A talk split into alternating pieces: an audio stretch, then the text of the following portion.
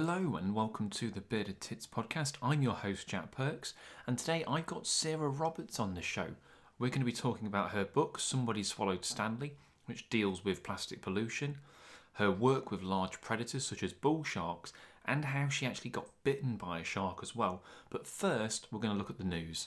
Now, I tend to gravitate towards more sciencey, kind of more interesting news pieces, but I have to admit this one really caught my eye and this was the story of some parrots in a Lincolnshire zoo that were separated because they were swearing too much and they were setting each other off. So these were five African grey parrots Billy, Elsie, Eric, Jade, and Tyson. Sound like troublemakers. And very quickly, they taught, or one of them knew how to swear, taught the others how to swear, and they were telling visitors uh, to fuck off quite regularly. Now, no one complained about this, but the zoo thought it was best to separate the parrots so they don't stir each other up and that they can stop telling the public to, to fuck off. So I thought quite a nice little news piece rather than the normal doom doom and gloom. The park is also home to a parrot called Chico, uh, who knows lots of pop songs, including Beyonce's "If I Were a Boy." So they've got some interesting parrots at Lincolnshire Zoo, so probably worth worth checking them out. Anyway, on to today's guest, Sarah Roberts. She works in the wildlife filmmaking industry. She is a advocate against plastic pollution, and she's a very keen vlogger. And it was great to just have a catch up with her. So here's our chat. Well, thanks for joining the podcast, Sarah. Oh, you're welcome anytime. No worries. Have you got uh, Blue Shark Blues since a couple of couple of weeks ago? Well, not really, because I don't know what I'm missing out on at the moment. Didn't really see any, did we? So no, no, we so me and Sarah met uh, uh, only a few weeks ago, really, on a, on a boat. Um, Lizzie Day and a few others, kind of a, a weird chance of everyone being on there, and we were trying to do blue sharks, uh, but they just the weather was fantastic. It was a lovely trip, but they just weren't playing ball, were they? I think they like the uh, choppy weather better. It turns Must out. Great tan anyway, great tan and a minke whale. So you know, yeah. And no, I can't moan because we did see whales and dolphins and stuff. So it's it's not like it was uneventful, was it? Yeah, the second class citizens of the sea were there. yeah, definitely. And uh, you know, speaking of the sea and, and, things like that, you're pretty well known for your work on plastics in the in the ocean. So I'd say Blue Planet Two was a real wake up call for many people. And what you've tried to do is get kids to understand this issue through a book called Somebody Swallowed Stanley. So how did that come about?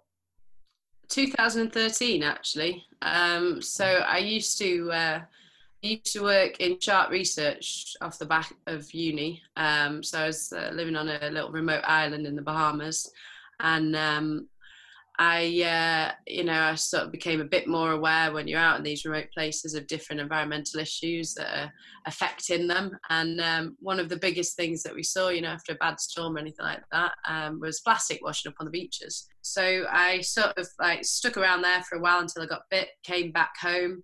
I had to um, that up and um, started an outreach project at the same time while I was sort of staying out the water. That's when I started visiting schools with different environmental issues, especially ones that have been done to death, I would say, you know, reduce, reuse, recycling, those three words, uh, they've been shunted around since I was at school and they've never really changed the way they taught them. Um, I was kind of looking for a new way of approaching the subject that would be fun and interesting for the kids and not terrifying because yeah. like, once you you know we all know now once you sort of uh, open that pandora's box of plastic pollution it's uh it's deep and dark and scary and uh, yeah. yes confusing yeah i basically i used to uh, while i was at uni actually i used to be an education officer at uh, blackpool zoo and and um, part of what we did there was interactive stories for the kids. So I knew that stories were a great way of engaging, especially younger children, on topics and sort of slyly, subliminally getting in these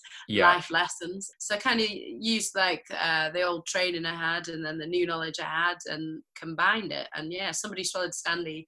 The original copies were out in 2014 and I had all these grand ideas at the time. You know, I'll put one in every every M&S shop will have one, you know, because they're 5p charges coming in. This is brilliant. I can sit at the counter with uh, Stanley's better looking cousin, a bag for life, and, you know, what they'll snap it up. But as you say, plastic pollution wasn't such the hot topic then as it, as it was now. Yeah, uh, it's definitely kicked off. So you were ahead of the game, really. Yeah, I mean, I wouldn't say ahead of the game because uh, the research on plastic in the oceans decades old. Yes, yeah, yeah. You know, and and that that really illustrates to me, you know, the the delay we have um, between science and then the communication of that to the general public. And um, yeah, that's kind of the area in which I work now, and the the bridge I'm I'm trying to build to to make that process a bit quicker. But yeah, so so the first books came out. It was a, a, totally different version of the one you see now. I illustrated it for a start, and uh, sold that in the UK and abroad for a little while, mostly directly to schools. And then I was minding my own business in Cape Town one day and got wind of a huge campaign by Lad Bible that I was asked to be involved in, which was their Trash Isles campaign. Um, all right, of, of all people, Lad Bible. Lad Bible, yeah, before yeah. Blue Planet came out. Yeah. All right, so, okay. So they they did a huge campaign. It was actually launched by Ross Kemp of all people. Um, this is such a random collection of people. oh yeah, yeah, and and uh, Judy Judi Dench, I think, also supported it at the time. Um, and it was uh, yeah, it, it was really good they because they they have a totally different audience i suppose than yeah, yeah necessarily yeah, the blue planet audience. I mean the the percentage of 18 to 30s that actually subscribe to Lad Bible around the world is phenomenal. So they actually they got real traction on that. And basically what they did was there's uh, they took one of the gyres the ocean gyres and they um they wanted to declare it as its own country um, so they had people signing up to be a resident of the trash isles, they called it. And if you signed up to be a resident, they even had like a fake passport and everything, if you have oh, enough right. residents of a country, then the UN has to accept it as a country. And if there is a problem within that country, the UN then has a responsibility to clean it up. Um, so it was it was a bold media move. It, yeah. They did actually get some feedback from the UN. It was acknowledged, um, and it did really well. It won a few awards actually. So I worked uh, a little bit with them in terms of being the ambassador and sitting there on panel talks alongside Ross and other people, wondering what my life had, uh, what twists and turns had happened there. And then um, yeah, so it was clear that plastic was obviously definitely going to be a hot topic. And then a few months later, Blue Planet came out, and that was it. That was me stuck in the UK for a year. Twists yeah. and turns that get you to these places are just bonkers, aren't they? Amazing, yeah. And of course, you always think you're, you know, you're slamming your head against the wall before that, and you're just failing. But that was actually the start of of of where I am now, I guess, because yeah. um, Scholastic took the book on, and and Stanley's been published by them, and it, it, you know it's improved vastly since the one I did. It's Hannah Peck's done the illustrations, and uh, we've we've sold quite a lot actually in this country and abroad, and it's absolutely sort of mind-boggling to just see like kids memorizing the text and using it, and you're like, oh, this is uh, this is actually useful. I hoped it would be useful, but look at them, they're they're using it, so must have done all right. Yeah, so it's that, cool. Yeah, that, that's always the bonus, isn't it? And and what's it like uh, writing for kids then? Because obviously it's not like you can put, well, don't be a cunt, don't chuck rubbish in the sea. You can't do that in a kid's book, or you'd be frowned upon if you did that. so, like, how how do you put it in a way that's not preachy to kids, but makes them want to do it? Well, I mean, I I don't aim it at kids for a start. I right. okay. adults. Okay. So for me, when I wrote Somebody Swallowed Stanley, it was a very much in a, a tongue-in-cheek, sarcastic manner. For it was, a, and I think actually the follow-on books are also written in the same manner when they come out. Um, don't know when that'll be. It's a long process publishing, but yeah. um, they. Uh, yeah, there's sort of a narrative in my head that is the most sarcastic voice possible, and that's the one that works well with children. So, I mean, Stanley. So when I started writing Stanley, it was you know, Stanley, Uh, while other jellyfish had magical glowing colours all over their body, Stanley had a logo.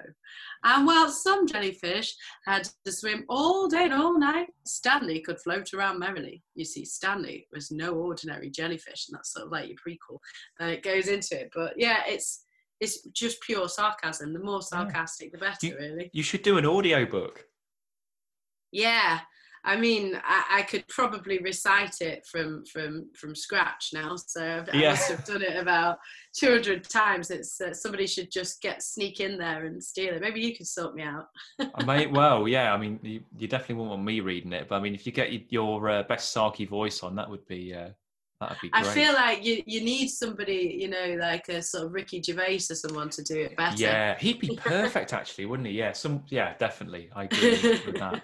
So, when you're not writing books, you've worked with some pretty impressive predators, and I remember we we had a brief chat on the boat about uh, about all of this, and you've done uh, all kinds of stuff. So I remember, so David, David Miller on the boat, the artist, he delighted in telling me about your scar, and I know you're, you know, and and because it's not the sort of thing that naturally you you bring up, but he was like, oh. Uh, Sarah, look at Sarah's scar, and, and then you obviously shown me this. So before we're about to get in the water with sharks, you've got this big bite mark. Stay away from the pointy ends. Yeah, exactly. But I mean, I, but the story behind that is that it's not. It wasn't like it was. Um, it was an accident, wasn't it? It wasn't uh, an attack. Oh yes. Yeah. Um, yeah. No. Um, I mean, what you've got to remember uh, when you work with any wild animal, especially in in a constant situation where you're constantly handling a wild animal and constantly sort of mithering it, really, because you know they don't understand what's going on. They don't understand that they're going to be released shortly. You're just taking a measurement. You know, accidents happen. I think I was bite number 56 at the at the lab when I got bitten, uh, which I didn't know until after. But yeah, I had a, a sort of small slip up with one of the one meter lemon sharks that had got itself caught in a gill net. And um, our tactic, you know, because it turned itself into tonic immobility. So if a shark turns itself upside down, its breathing slows down and it, you know, goes into a bit of a trance-like state and it can actually die because it doesn't get enough oxygen in its blood. So our tactic was always turn them the right way up and then you know walk with it in front of you so i'm stood in my bikini waist deep in water it's a beautiful tropical island wandering along with this shark just in front of me and Taking it for a walk. you know yeah one one minute i'm holding the shark and the next minute i look down he's holding me too and i'm like oh you know fuck basically the amount of Yeah. profanities that came out of my mouth at this point um and uh you know it's a bit of a car crash moment. So there's a bit of you at the time where you're sort of thinking i wonder if anybody actually noticed. So you're like first things first did anyone notice my friend is in the background running over the gillnet with with the boat just like trying to grab grab all the radio? And Deuce was like okay you haven't got away with that. I wonder if it broke the skin. Maybe it didn't break the skin. I sort of wiggled my fingers and then I looked down and it's just blood Oh, everywhere no. Yeah, that was just the corner of its mouth so big life lesson uh, there you know you never stay at, stay too close to the pointy ends Yeah. So lemon, lemon sharks have got. They've, I always imagine lemon sharks as having like suckers. They they they're proper proper teeth. Then they've got the equipment. Yeah, so you're thinking of a nurse shark. So nurse Oh, shark, I am. um, yes. they okay. have the like really flat plates. Uh, Right. Lemon sharks got sharp, non-serrated teeth. They're basically like Ah. pointy daggers. Uh, okay. very- very sharp, in fact. Uh, yeah, yeah. Well, you you obviously know better better than most people. I, I don't know if I've shown you on the boat. It's really pathetic compared to yours, but I've got a scar from a pike on my yeah, I mean, uh, on also big teeth. they have got big teeth. Yeah, I mean it's only a little. It was one that it was it'd been caught, and then we were releasing it. And they've also got serrated uh, gill rakers. So the way you hold Yeah. pike is you put your hand in the gills, and if you don't do it right, then you can get quite a nasty cut. And they've got an anticoagulant in there. Uh, on Oh, that stops it So- from. oh, you yeah. piss blood, blood absolutely everywhere. Um, so it's a really tiny scar, and I don't like showing people because it does look like look at my tiny scar, but um, not yet. it's a no- story. it is a story, and it's yeah. You know, people always ask about fish ever got me, and one one did get its own back on me. But- Well, I mean, I think that's the the biggest issue with animals, particularly fish. Uh, when you do get got, it's not so much the actual bite itself; it's the the, the stuff growing on their teeth there that Yeah. can be the problem. yeah, So Yeah. it was a great time to find out there's no doctor on the island when I was there. Ah, just a- pour vodka on it or something like that. I'd sterilise it. Very much so, yeah. Every three hours, just as strongest alcohol you can find, and just hope you don't get gangrene. Yeah. Yeah, That's just all we all we can hope for in life. One one straight course of antibiotics as well. So you you're in a situation where it's basically you've just you you can't drink the alcohol, so you may as well just use it wisely on your arm instead. Well, yeah, you know, don't want to waste it, do you? So if you can't you can't drink it, then yeah, bung it bung it on a shark wound, uh, a bite wound. Uh, are you ever worried then when you're in the water because you're with I say you're with these things like alligators and bull sharks? Is there a part of you? Maybe worry is the wrong word. I suppose respect might be a better word, but or, or are you? Kind know of, worries bang on. Yeah, absolutely. yes yeah more so now than than i used to be absolutely. There's no there's no disneyland effect for me anymore. I'm very much aware that these are not trained and this isn't a ride and you know they might just decide at some point that they don't want me in there and they're a lot bigger and a lot better adapted for their surroundings than i am you know and that that's a respect that i carry with all creatures particularly humans. Um, but yeah no it's something you've got to be aware of. Any remote remote place you're working in um, there's a little maths equation going on in your head sometimes when you're in that situation where you're constantly looking at like okay if that happens and that happens how do we get to a hospital? Where's the nearest i mean a great friend of mine illustrates the point like in the middle of lockdown one of my mates Fran, francesca trotman who's the founder of love the oceans over in mozambique she stayed out for the whole of lockdown good friend. We call each other every day just to keep her sane. She's living in this beach hut and just rubbing in my face constantly that the surf and the swell, everything's amazing there. Except this one day, I get a text at two in the morning and she's like, um, mate, I've just stood on this. Do you think it's going to be a problem? She sends me this photo and it's this little tiny scorpion with a very thick tail and very slim, small pincers. ah, And, no. uh, I'm like uh, looking at it and thinking, oh no, because I know she doesn't have travel insurance with COVID right now, and I know that the hospital's so far away, and I know that any number of things could happen between then and now. Because as I'm googling it and she's googling it, it sort of looks as if it's the only deadly, only deadly Oh, scorpion God. in the area. And the pair of us are sort of trying to feel our way through the problem. And luckily, she managed to wake up one of the uh, one of her friends on the resort who kindly picked her up and drove her for I think three hours to the nearest medical centre to find out it was exactly that scorpion, but luckily hadn't injected its Oh his my venom. So god.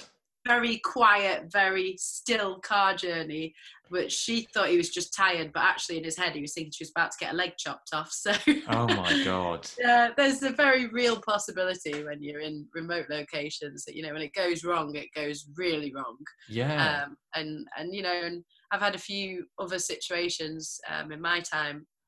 Particularly, there was one with a friend of mine that had a head, head injury just shortly after I got bitten in the same island, and you know that's the first I ever knew that post concussion syndrome was a was a, was a thing. Um, so I've since done quite a lot of um, first aid courses. I need to actually renew my wilderness first responder course, but yeah, it's good to have. Yeah, definitely, and it's okay, it's something you don't think about. I mean, I remember um, looking just before we did the the shark trip. There was a thousand pound Mako caught like two or three days before we were out there, and Yeah, biggest one. Oh my god! And again, like David seemed to delight in reminding me every five minutes there's a you know bloody great big Mako somewhere out there. And he was like, "Oh, you know, if it got you, you wouldn't be able to do much." And I was like, "Oh, cheers, you know, that's great. I really want to think about that in the bloody water." But I think, um, as I think, as we said on the boat, though, there's worse ways to go. I'd take a shark attack Yeah. any day over a bear attack. That's true. Yeah, we did. Yeah, yeah, we had a great conversation. Yeah, definitely. I think if you were going to go, yeah, a shark would be the way. You'd bleed out pretty quick, wouldn't you? Whereas a bear would just, yeah, yeah. not be good. Not I mean, yeah, it's a, eh, that's a long drawn out. Yes, if it's yes, I mean, animals, worst animals to be eaten by. It should be a list. Maybe we should scale Maybe- these at some point. Maybe that's a podcast for another day where we just go about the horrendous ways different animals could finish you off, and we could do a top I ten. think it's got legs. yeah, definitely. I think. And you, you've also done some bits on TV, haven't you? You've done, you've got quite a varied career, which I, uh, which I quite like because I'm similar myself, where I do a little bit of this, little bit of that, and you're the same. And you've been a, yeah, a researcher on uh, was it Chasing Monsters? Did you mention was that the fishing? Chasing Monsters, yes, yeah. So um, Cyril and his team, yeah. So I've worked with with those guys. I was lucky enough to um, get out to Tahiti with them actually um, for one of their episodes in the new series, which is just airing in America right now. Um, so that was a that was a really fun um, position to be in, and um, I'm lucky to still uh, be working with them now on the on the new show that's um, that's going to come out. Can't say too much about that. No, um, okay, okay. But yeah, no, it's a, a lot of fun. Great team, real fun guys to work with. Yeah, it's been going a while that series, hasn't it? I seem to remember it's been on. Is it National Nat Geo? Isn't it? Is that a Nat Geo series? Nat Geo, Netflix, um, Oh, Animal Netflix, Planet. okay. Yeah, Yeah. yeah, In fact, yeah, you can see it in the UK on Netflix. Ah, um, great, okay. I think it was season five. I think that uh, that they've just just put Mm, out there yeah. now. I've caught the odd episode. Yeah, I seem to remember him catching a catfish in Paris once, and you can see like the Eiffel Tower in the background. He's catching this bloody great big catfish out of there. It sounds about right. Yeah. Yeah. and you know, on, on the theme of you doing lots of different things, you also do uh, quite a few vlogs.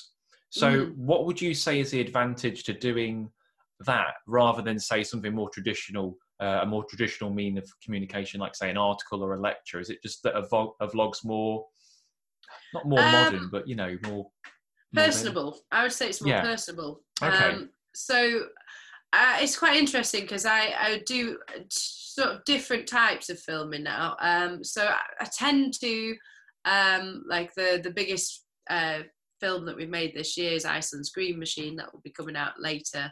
Um, and that's with Berghaus and Blacks. And I tend to work with the camera guy now. So a lot of the time with Sharpman Dan. I don't know if you've heard of him, but um, Uh, do a lot yeah, yeah. I do know Dan. He, li- he listens to this podcast actually. Oh, hi, Dan. Yeah. Uh, yeah, awful. Yeah. Should have a camera guy. You never want to work with him. No, No, I've heard that. great guy, great guy. Um, yeah, so um, I um, yeah, I've done done quite a lot with camera guys, but then I've also done quite a lot where it's self shot, where vlog style, like you're saying. and for me, um, the the vlogs have the advantage of of being more in the moment, more authentic, a lot more personable.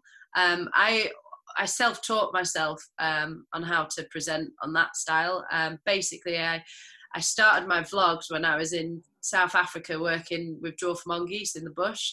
And it was the only thing that kept me sane because I was out walking around, you know, on my own with a pepper spray um, and just looking at these bloody mongoose, mongooses so from sun up till sundown, and sometimes not even finding them, just sort of walking along, and then you just suddenly hear whoop, whoop, whoop, whoop, and there's a zebra running out in front of you instead, or you know, loads of crunching on the leaves. Nope, there's a giraffe, and you know, so it was a really cool spot, and and to document that, that's when I started doing the yeah the vlogs, and I would sort of film as much of my day as I could, and then playing it back and sort of editing it in my head and critiquing my own style just to keep myself sane in between and um, yeah that that process for me is nice because it's such a simplistic quick turnaround it's when you start getting all technical um, that for me production becomes a lot slower of a process because you become more critical and you want more Yeah. shots and then the you know the editing process is uh, a lot longer and you know sometimes um,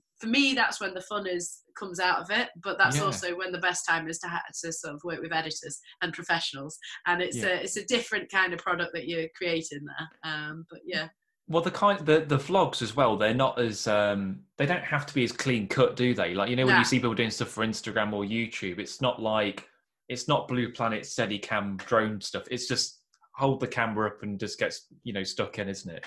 It, yeah, I mean that's the for me a, a good traditional vlog is is supposed to be a bit more like you know Rough in and the ready. moment, rough and ready. yeah, that's where I love to be, rough and ready. But um, no, I I'd say actually right now my absolute favorite platform is Instagram Stories. Yeah, Um, no editing. You just you know it's on there for 24 hours. If you've made a total tit of yourself, it's gone. Um, but also you've got this perfect opportunity to put content out in now time. Um, you Yeah. know, like instant and and record the moments as they happen.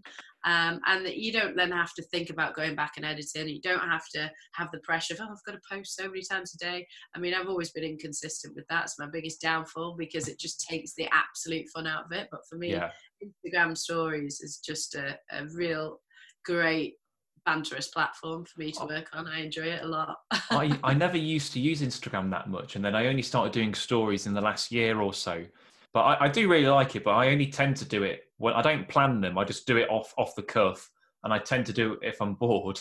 So I Yeah. might be out, and I'm like, I've got I've got a bit of time. I'll cook something up. But yeah, I think some people have just mastered it, and I think it's great. They they kind of know their algorithms and the hashtags and whatever. But it just tends to be like I've got a, an hour to kill. Let's let's talk about you know whatever a trout or something and see how See, it goes.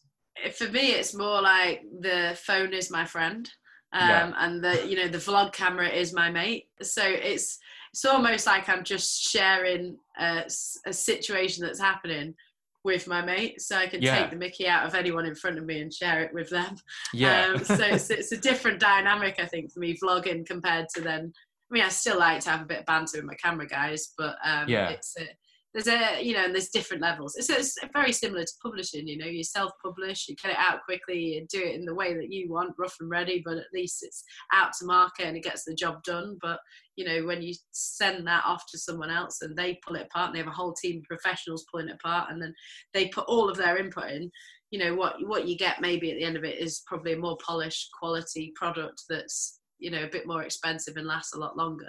Um, Yeah. but it you know, it depends what what you're creating for Yeah, well, and, and I think the other thing is you get people who follow you on Instagram or Twitter or whatever, and they feel like they know you because of those more personal things.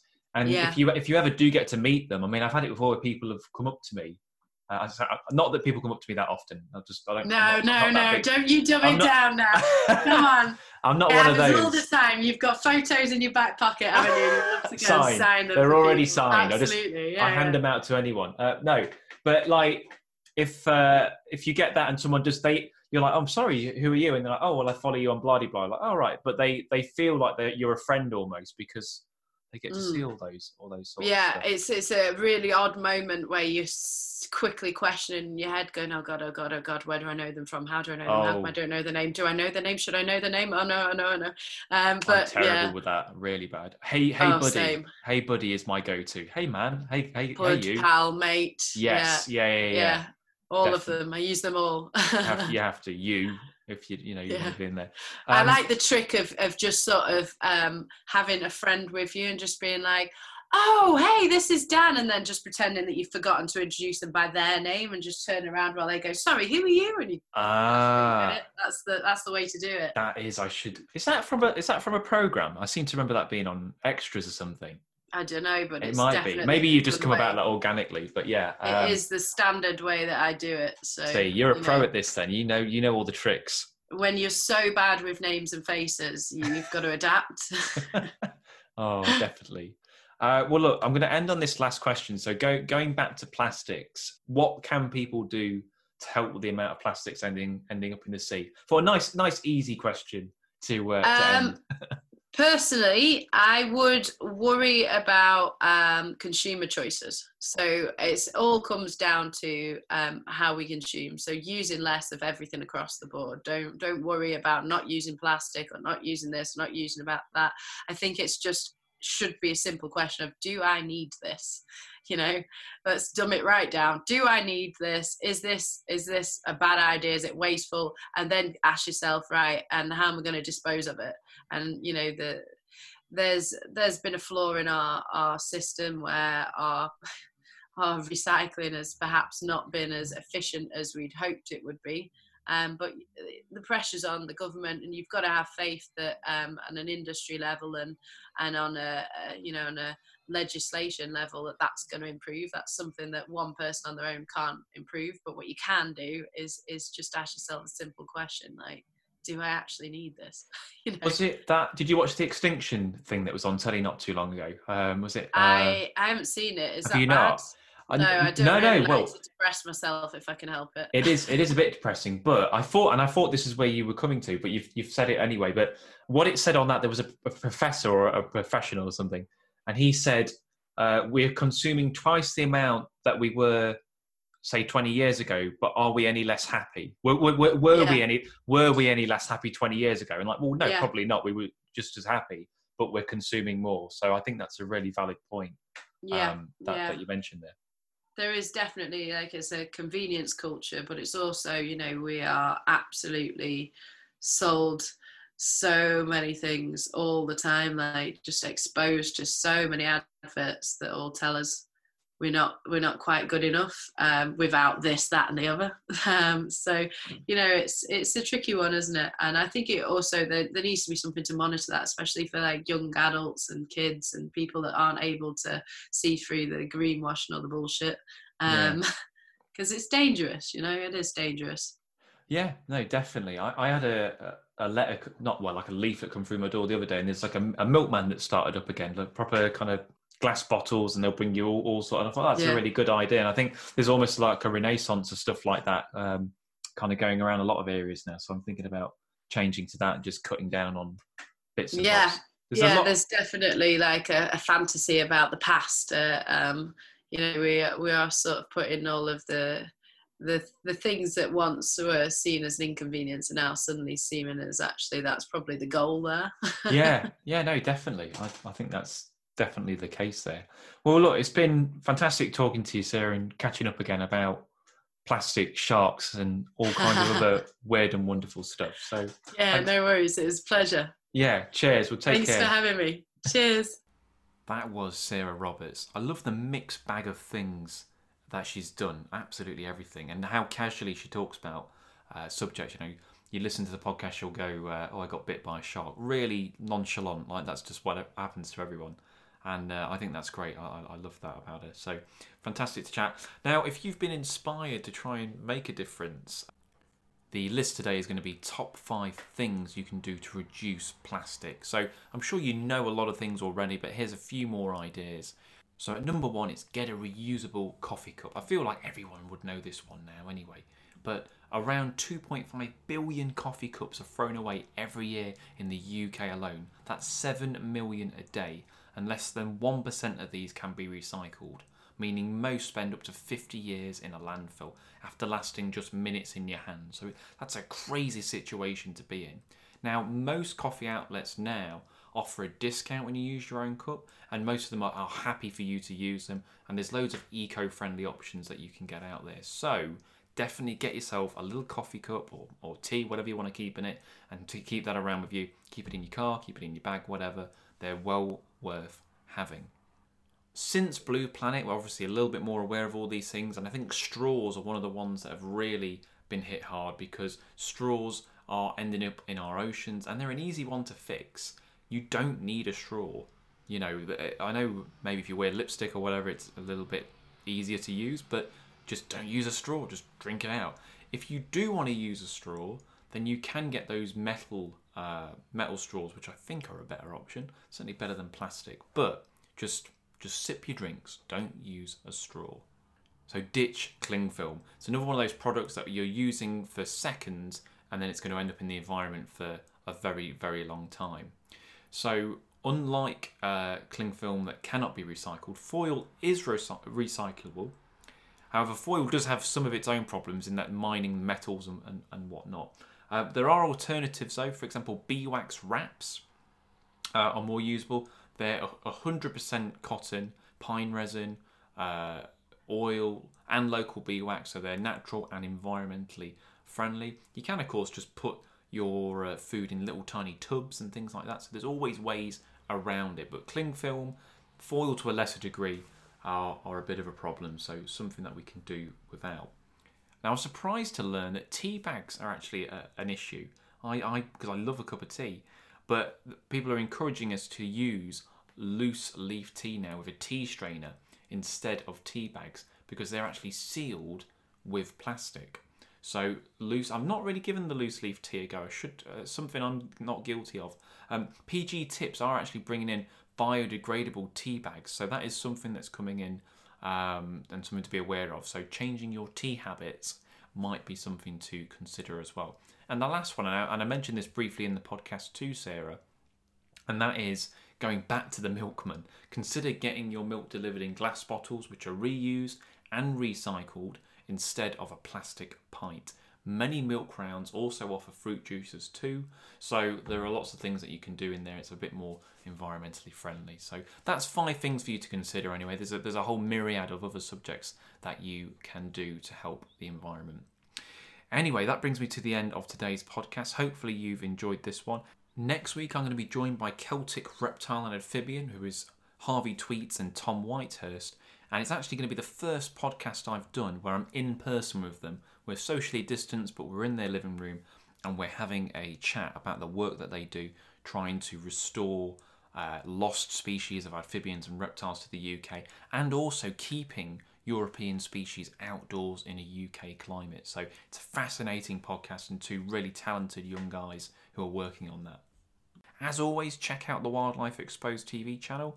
Uh, that's got the highlights of all these podcasts and give us a follow on at Tip Bearded. Let me know what you think as well to uh, the top fives. Do you think it's working? Would you rather something different? Just give me a little comment and let me know.